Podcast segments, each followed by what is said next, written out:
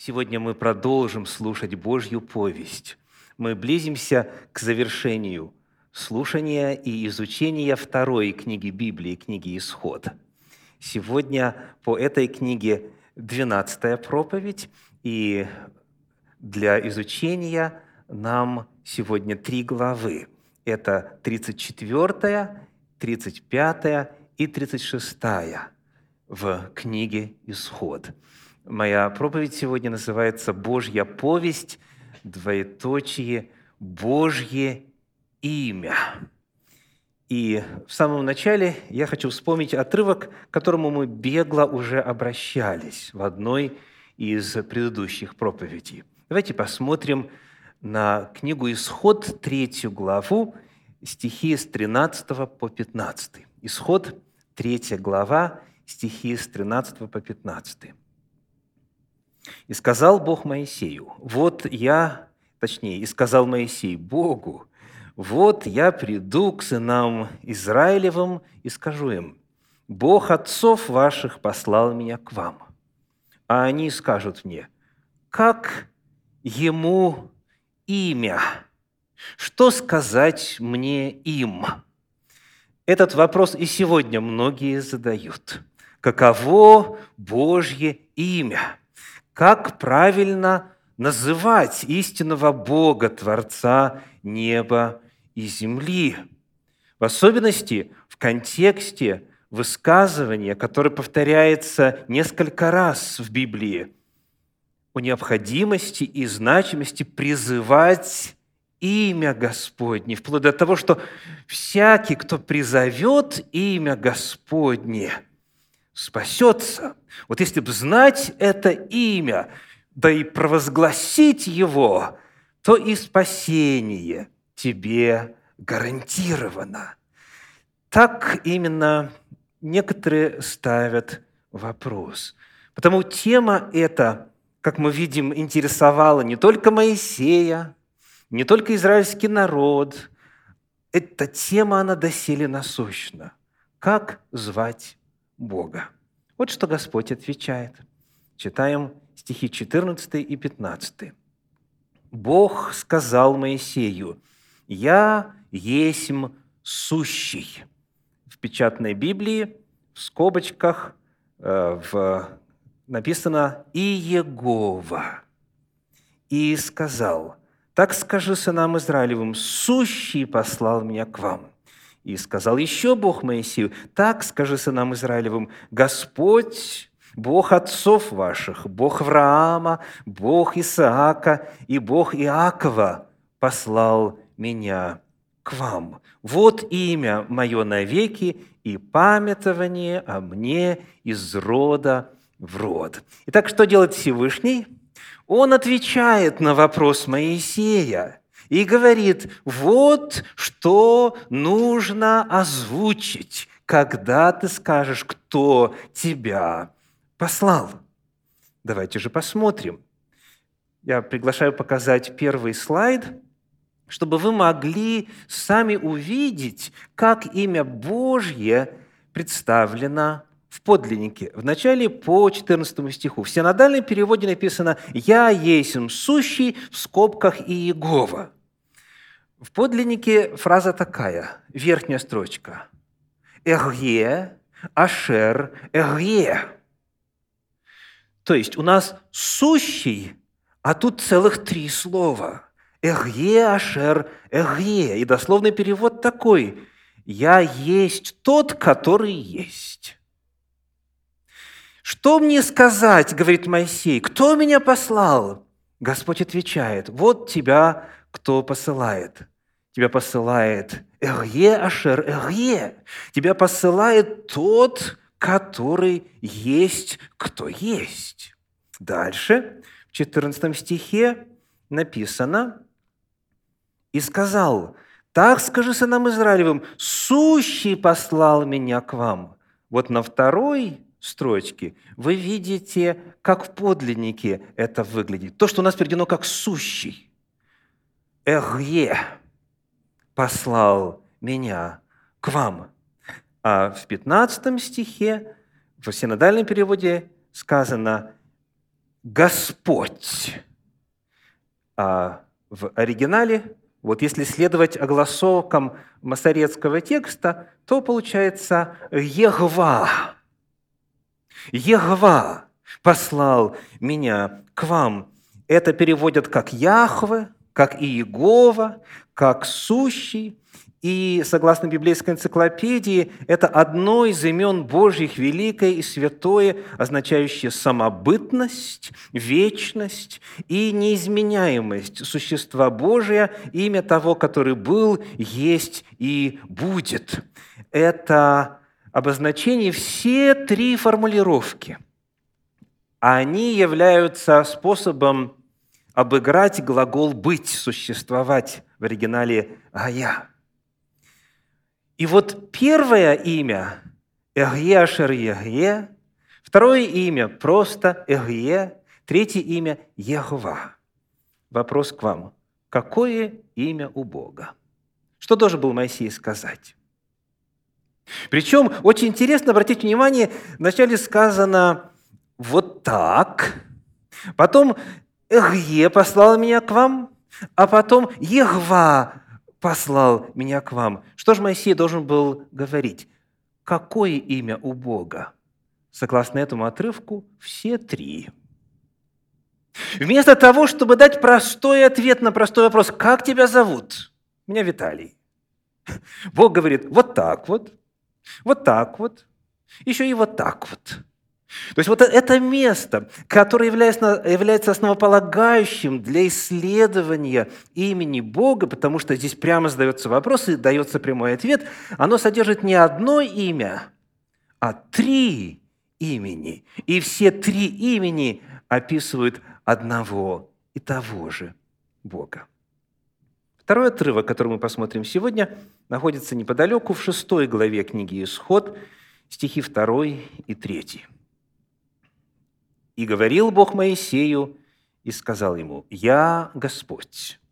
Являлся я Аврааму, Исааку и Иакову с именем Бог Всемогущий, а с именем моим Господь не открылся им.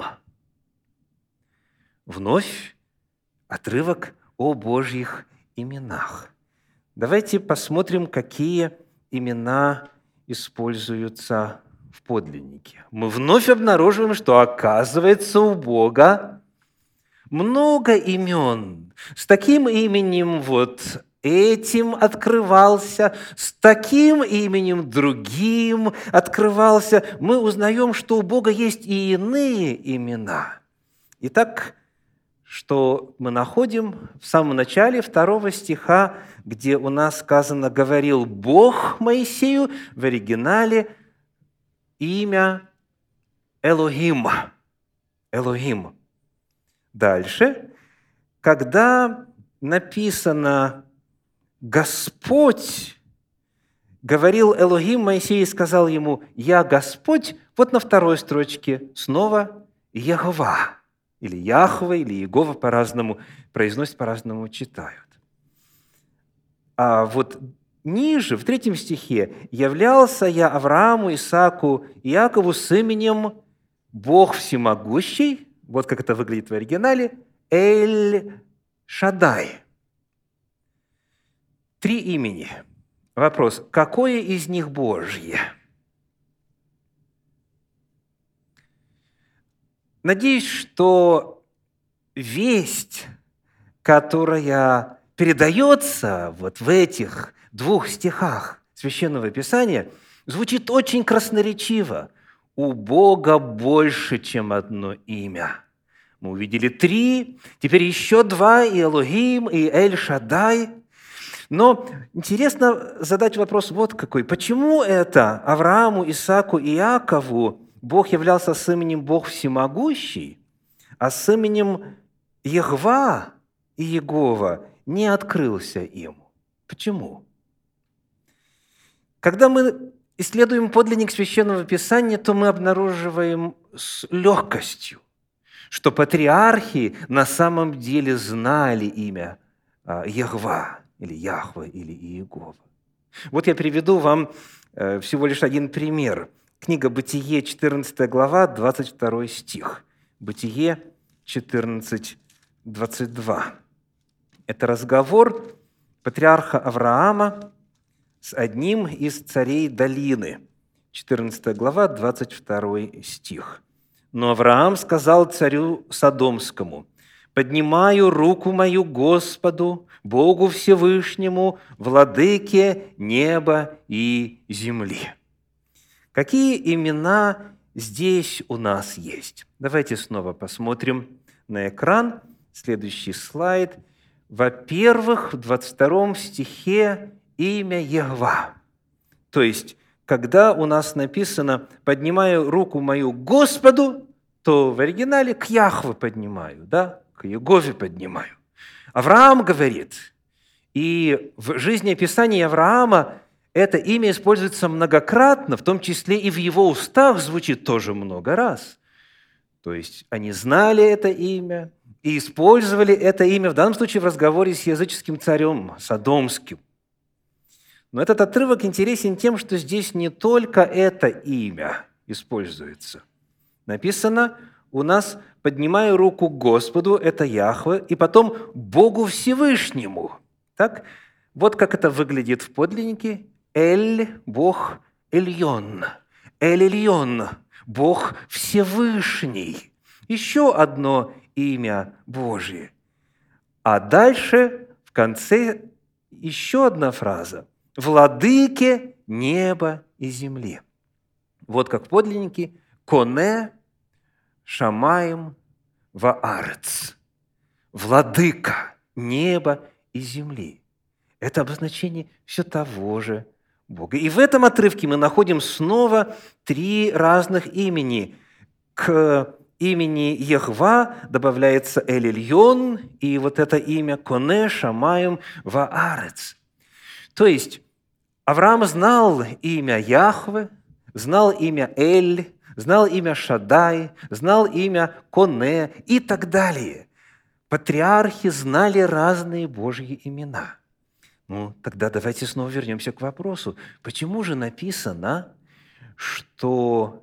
Возвращаемся к книге «Исход», 6 глава, 3 стих, Исход 6, 3. «С именем моим Господь» в оригинале Яхва «не открылся им».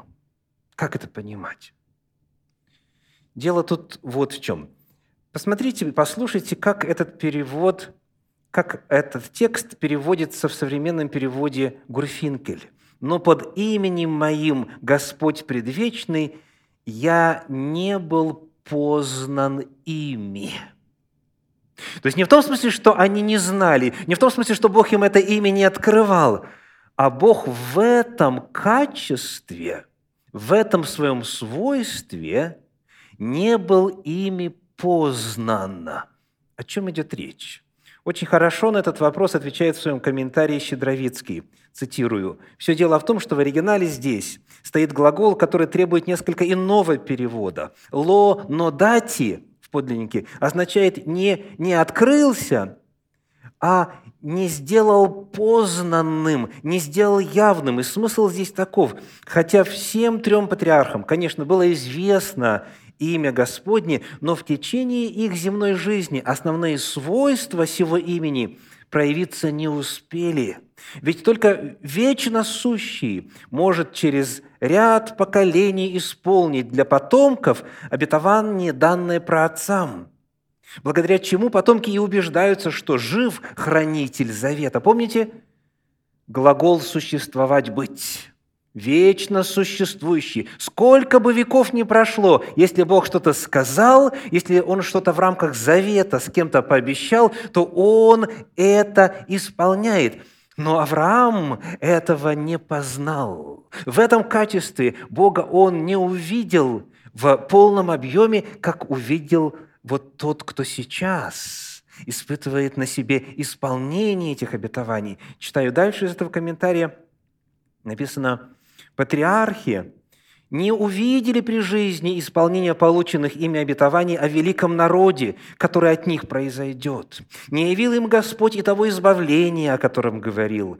Поколению же Моисея дано было увидеть все это собственными глазами и познать глубокий смысл имени Господа. Что мы обнаруживаем в этом отрывке? Звучит следующим образом – Господь открывается в разных обстоятельствах, разными гранями своего естества.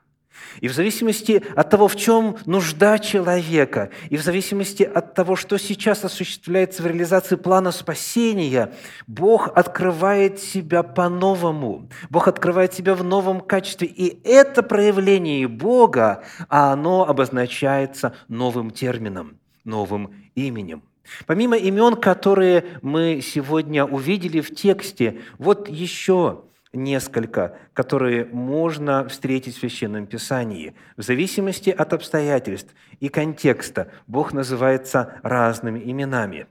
Например, Адонай – Господь, Саваоф – Бог воинств, Эль-Олам – Бог вечный, Эль-Гибор – Бог крепкий, Атик Йомин, ветхий днями, Ихва Руи, пастырь мой, Ихва Шалом, Господь мир, Рофеха, целитель твой. Дальше Циткейну, оправдание наше. Э, Мекадишхем, освящающий вас и так далее. Эммануил, чего стоит. То есть, что мы находим? Что имен у Бога много. И в зависимости от нужды человека, от эпохи, от контекста, от времени и места, Бог проявляет разные грани своего естества. Нет одного имени, которым можно было бы описать Бога, потому что Он настолько многолик, настолько богат, настолько многогранен и настолько благодатен по отношению к нам, что требуются разные имена, разные слова – выражающие, передающие весть о том, каков Бог в данном конкретном случае. Священное Писание более того, теперь мы приближаемся уже к нашему отрывку для исследования сегодня, показывает суть такого понятия, как имя. Что такое имя в принципе? Книга «Исход», 33 глава, стихи 18 и 19. 33 глава, 18 и 19. Моисей сказал, «Покажи мне славу Твою». И сказал Господь, «Я проведу пред Тобой всю славу мою и провозглашу имя Иеговы пред Тобою». Вот подчеркните у себя в памяти эту фразу. Что Господь пообещал? Он пообещал провозгласить имя и Еговы, Яхве. Вот это обещание. Обещал провозгласить и обещал славу показать. Да? Стихи 18 и 19. И вот дальше в следующей, 34 главе книги «Исход» Господь свое обещание исполняет. Читаем стихи с 5 по 7. «И сошел Господь в облаке, и остановился там близ него, и провозгласил имя Иеговы. Итак, ну, вроде бы, что тут провозглашать? Уже провозглашено, уже написано. То есть, представьте, Господь вышел и сказал «Ехва», или как бы оно там ни звучало. Так? Яхве, Иегова. Однако, когда мы читаем, что Господь провозгласил, оказывается, вот какой текст. «И прошел Господь пред лицом его и возгласил». И начинается – Господь, Господь Бог человеколюбивый и милосердный, долготерпеливый и многомилостивый и истинный, сохраняющий милость в тысячи родов, прощающий вину и преступление и грех, но не оставляющий без наказания, наказывающий вину отцов в детях и в детях детей до третьего и четвертого рода. То есть вместо того, чтобы сказать «вот имя», и звучит, скажем, одно слово – Господь, провозглашая имя Иеговы, рассказывает по сути о чем?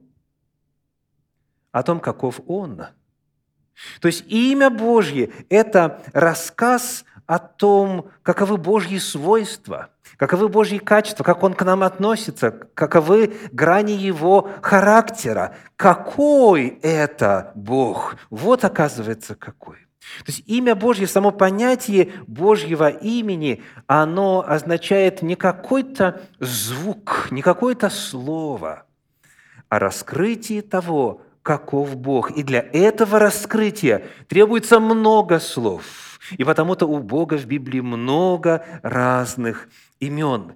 Вот если посчитать все буквы, которые используются здесь, то их а, получается 72 буквы. Всем известно так называемое четырехбуквенное имя Божье. Вот то имя, которое обозначается четырьмя буквами еврейского алфавита Юд, Гей, Вав, Гей. Четырехбуквенное имя или тетраграмматон. Но вот это имя, оно 72-буквенное, оно намного больше, но это то же самое имя – я провозглашу имя Юдгей Вавгей. И провозгласил, и сказал 72-буквенное имя. Имя Божье – это рассказ о том, каков Господь. Вот суть понятия имени. В книге «Псалтирь» в 137 главе во втором стихе есть следующее очень важное заявление на нашу тему сегодня. Книга «Псалтирь», глава 137 стих 2, 137, 2. «Поклоняюсь пред святым храмом Твоим и славлю имя Твое за милость Твою и за истину Твою, ибо Ты возвеличил Слово Твое превыше всякого имени Твоего». Обратите внимание, что в первой половине стиха сказано, что славит псалмопевец, что славит или прославляет? Славлю имя Твое. Так? Ну и можно было бы ожидать, если не разбираться, что ну сейчас скажет там слава и дальше имя. Нет, нет. Имя означает не звук. Имя означает каков Бог. А откуда узнаем мы, каков Бог? Прежде всего, из объективного документа, из Слова Божьего, из Священного Писания. Во-вторых, в своем личном опыте это подтвер... мы это видим, это подтверждается в нашем опыте. Потому-то и сказано, «Ты возвеличил Слово Твое превыше всякого имени Твоего». Потому что вот там, в Слове Божьем, как раз-таки открывается, каков Бог на самом деле. Итак, сегодня мы изучаем тему «Божья повесть», двоеточие Божье имя. Как зовут Бога? Как звать Бога? Я в свое время в жизни обнаружил, что эти две фразы, оказывается, не совсем один и тот же смысл имеют. Когда я был подростком и однажды спросил, «А, как вас зовут, человек ответил, а, а тебе какое дело – тебе надо другой вопрос задать и знать на него ответ. Как вас звать? Жена меня зовет так, родители меня зовут так, дети меня зовут так, а вот ты меня звать должен вот так. То есть даже эта иллюстрация показывает, что обстоятельства, взаимоотношения, степень близости определяют разные имена, которые и мы используем, общаясь с личностями вокруг нас. В отношении Бога мы находим, что Он возвысил Слово Твое, Слово Свое истину Свою, рассказ о том, каков Он превыше всякого, любого имени своего. И последний вопрос. Когда вот мы узнаем, что Бога зовут Адонай, Цеваот, Элюлам, Эльгибор, Игваруи и так далее, все вот эти вот э, Божьи имена на, естественно, еврейском языке. Да, признаем, что у Бога много имен. Но все-таки они даны нам на языке оригинала. А когда, допустим, мы изъясняемся на русском языке, украинском, румынском или любом другом, то как следует называть Бога? Как вот выговаривать, вот, ну, например, как вам «Мекадишхем»? Да, попробуй выговори, да? То есть в зависимости от языка в некоторых э, странах э, язык можно сломать, чтобы выговорить иностранное слово. Как быть с произнесением и с произношением Божьих имен? Слава Богу, у нас есть в Библии ответ. Давайте посмотрим на книгу Евангелие от Луки, 24 главу, 11 стих. Евангелие от Луки, 24 глава, 11 стих. А книга Левит, простите, не Луки, а Левит. Левит 24, 11 написано «И хулил сын израильтянки имя Господне и злословил, и привели его к Моисею». Видите на экране «Господне» в скобках, да? То есть его нету в подлиннике. Дословно сказано «И хулил сын израильтянки имя». В оригинале используется слово «гашем».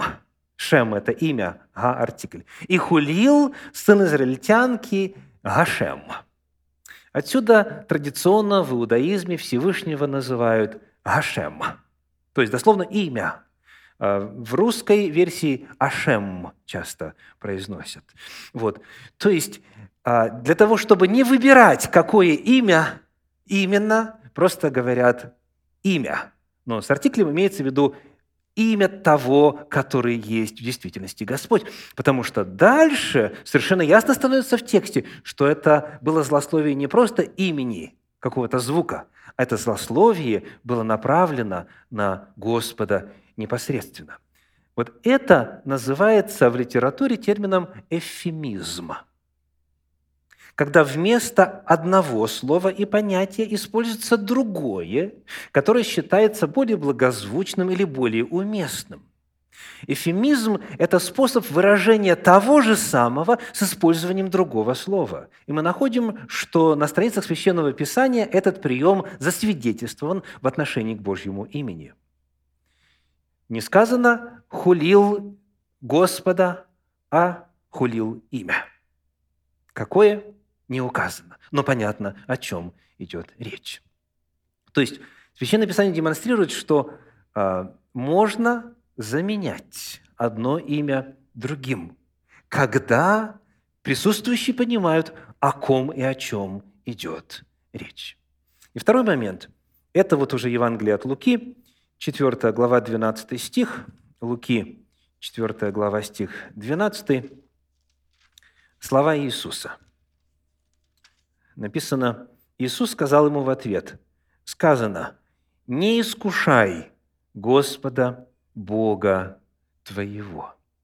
Иисус, находясь в пустыне, цитирует слова Торы, слова Пятикнижья, и он в данном случае цитирует книгу Второзакония, 6 главу, 16 стих. Давайте прочитаем. Второзаконие 6.16. «Не искушайте Господа Бога вашего, как вы искушали Его в массе». На каком языке написано Второзаконие 6.16? На древнееврейском. На каком языке записано Евангелие от Луки, 4 глава, 12 стих? На греческом. То есть, когда были записаны Писания апостольские в эпоху Нового Завета, они писались уже на другом языке. И вот нам интересно задать такой вопрос. Когда Лука выражался по-гречески и передавал слова Иисуса по-гречески, как он обходился с именем Божьим? Как он обходился с именами Божьими? Ну, во-первых, давайте Посмотрим, какие имена используются в книге Второзакония 6.16. Там у нас два имени. Если можно, покажите слайд. Первое имя – это Яхва, Егва – это Моисей так написал. А когда евангелист Лука цитирует Моисея, он не говорит Яхву, он не пытается озвучить это имя еврейское, он не пытается транслитерировать его. А что он делает? Он говорит «кюриос», потому что «кюриос» – это Господь. Это слово в греческом языке, которое передает смысл, которое передает весть. Когда Моисей пишет в подлиннике Торы «Элогим», да, «не искушай Господа Бога», да, «Егва Алогейха», когда он говорит «Элогим», то Лука, цитируя этот еврейский текст, не озвучивает и не говорит Элогим, не пытается его буквами греческого языка выразить или изобразить, а он использует уже существующее греческое слово. Какое? Теос. Греческое теос. То есть термину, еврейскому термину Яхвы соответствует греческое «кюриос», еврейскому термину «элогим» соответствует греческий термин «теос». Берутся слова, существующие в этом языке. То есть писатели апостольских писаний, так называемого Нового, Нового Завета, показывают нам, как следует обходиться с Божьими именами. Это были люди, которые писали под вдохновением Святого Духа. Вместо того, чтобы силиться произносить, как это было когда-то выражено на еврейском языке, вместо транслитерации, вместо озвучивания, они что делают? Они переводят Божье имя. Они подыскивают эквивалент в том языке, на котором пишут. И, соответственно, когда теперь греческий текст уже переводится на русский язык или на любой другой, задача какая? Точно такая же. Потому что имя Божье – это не вопрос звучания. Имя Божье – это вопрос смысла. Сегодня наша тема – Божье имя. И в самом конце Священного Писания это понятие снова встречается. Книга Откровения, 22 глава, 4 стих. «И узрят лицо Его, и имя Его будет на челах их. Имя Божье – это Божий характер, это рассказ о том, каков Бог. И все мы, созданные изначально по образу Божию, должны в этот образ возрасти, доколе не изобразится в вас Христос, пишет апостол Павел. Задача Бога в том, чтобы имя Божье было на челах каждого из нас, чтобы мы все более и более становились похожими на Бога, как бы мы ни звались у соседей или дома или на производстве. Пусть вот эта цель, во-первых, осознание того, насколько благ Господь и как многогранен в своем естестве, в своем характере – и затем стремление воплотить все эти вот Божьи качества в своей жизни. Пусть эта цель стоит перед каждым из нас, для того, чтобы, думая о Божьем имени, мы могли устремляться к этому высокому идеалу, чтобы имя Божье было записано на нашем челе. Аминь.